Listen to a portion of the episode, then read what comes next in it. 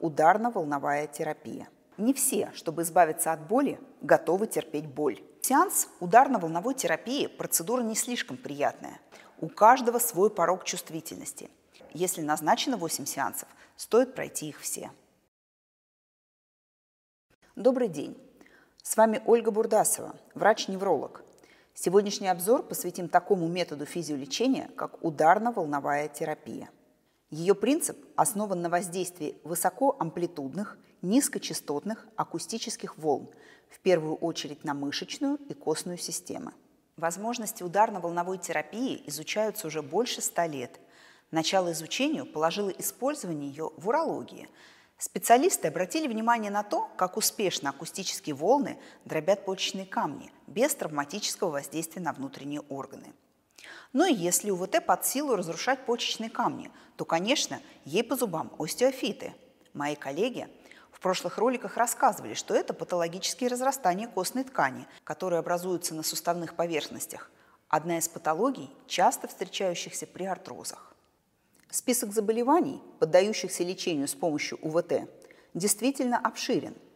Это, например, деформирующий остеоартроз коленных и тазобедренных суставов, пяточная шпора, подошвенный или плантарный фасциит, плечелопаточный периартрит, реабилитация после спортивных травм, реабилитация после переломов, остеохондроз позвоночника, радикулит, грыжа межпозвонковых дисков, плоскостопие – реабилитация после эндопротезирования сустава, эпикондилит, воспаление суставных структур и сухожилий, и даже целлюлит и эректильная дисфункция. Естественно, методика воздействия в каждом случае будет отличаться.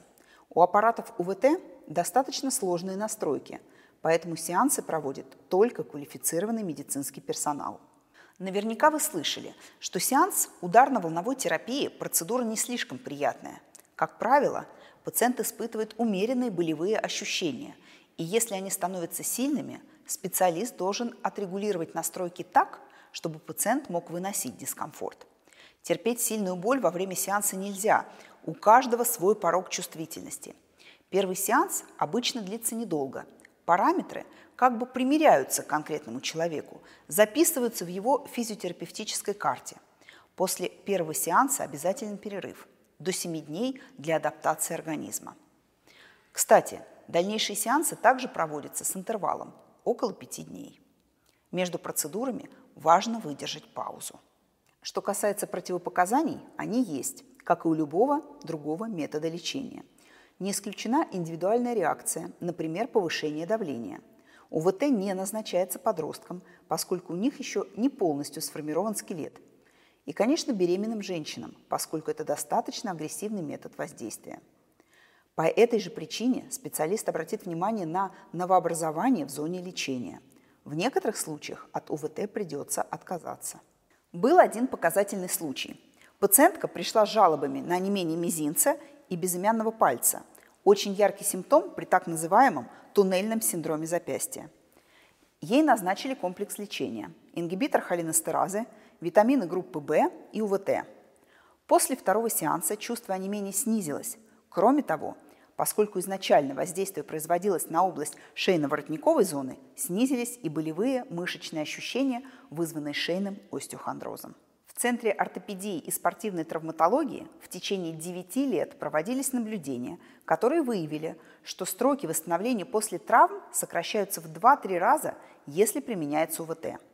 Уже первые сеансы помогли 65% пациентов избавиться от сильного болевого синдрома. Боль значительно уменьшилась. А полное восстановление происходит, как правило, после 5-6 сеансов. Но, честно говоря, не все, чтобы избавиться от боли, готовы терпеть боль. В моей практике было много пациентов, которые принципиально отказывались от такого воздействия. Второй важный момент – это цена.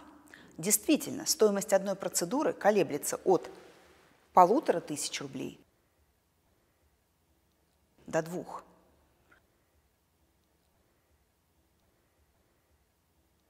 Отзывы в интернете пестрят возмущением по поводу дороговизны. Причем в таком ключе. Отдал столько денег, но не помогло.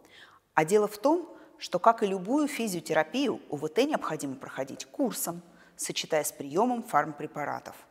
Также рекомендуются профилактические курсы раз в полгода. Любое лечение нужно проходить от начала и до конца. Поэтому, если назначено 8 сеансов, стоит пройти их все. В заключение хочу сказать, что не стоит отказываться ни от какой физиотерапии, назначаемой врачом. Это может быть электрофорез, магнитотерапия, светолечение, гидротерапия. Методов множество. Но дело в том, что любой из этих научно доказанных способов физиолечения помогает там, где фармпрепараты одни не справляются. Особенно важно физиотерапевтическое воздействие в случаях, когда человек страдает несколькими заболеваниями, и препарат от одного заболевания противопоказан при другой болезни. На этом все.